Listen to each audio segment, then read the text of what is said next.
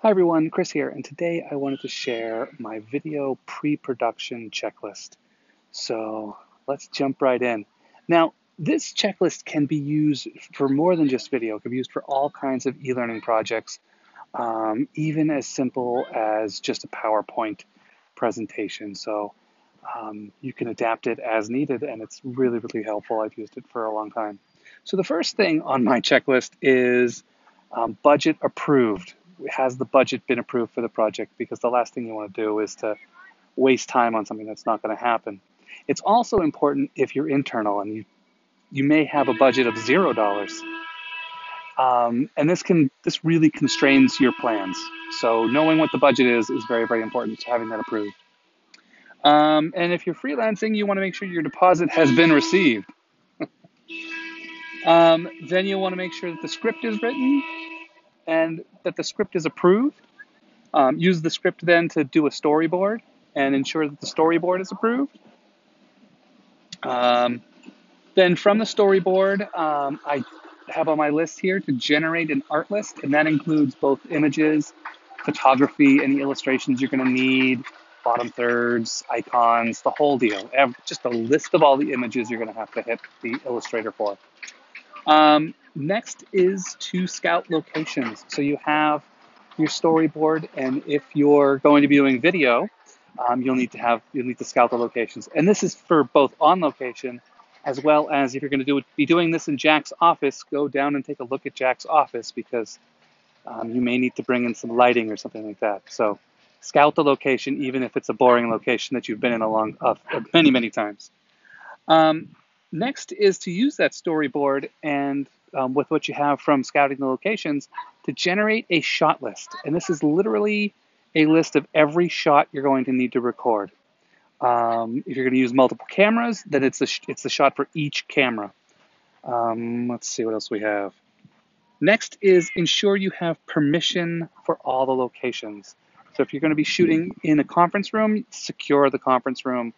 If you're going to be shooting in a public place, double check to make sure you don't need permits. Um, that kind of thing. Just secure the location that you're going to be using. Um, next on my checklist is to generate an equipment list. So you've secured the location, you've scouted the location, and now's the time to generate your equipment list. What cameras are you going to need? What audio recording devices are you going to need? Wireless lav? Um, are you going to use a shotgun mic? Are you going to use both? That's a good one. Um, are you going to need lights? Are you going to need reflectors? Just all out. How many tripods? Every little thing you can think of.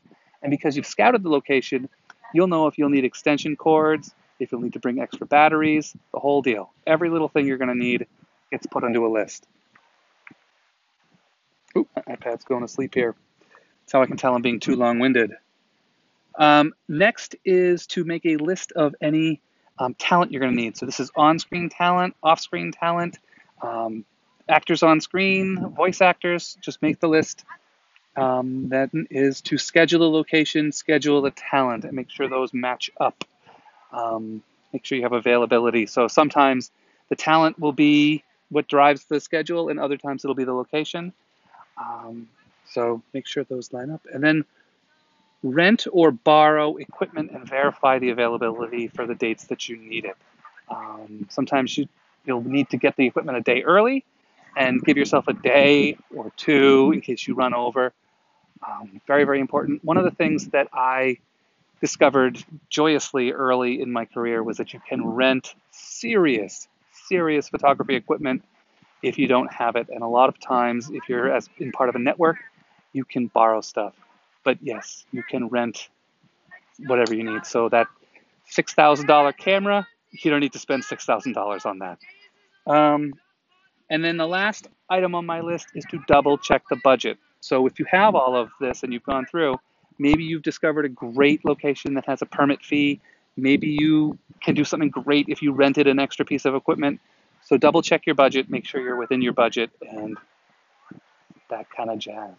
So tomorrow I will talk about my production checklist for like when the cameras actually come out.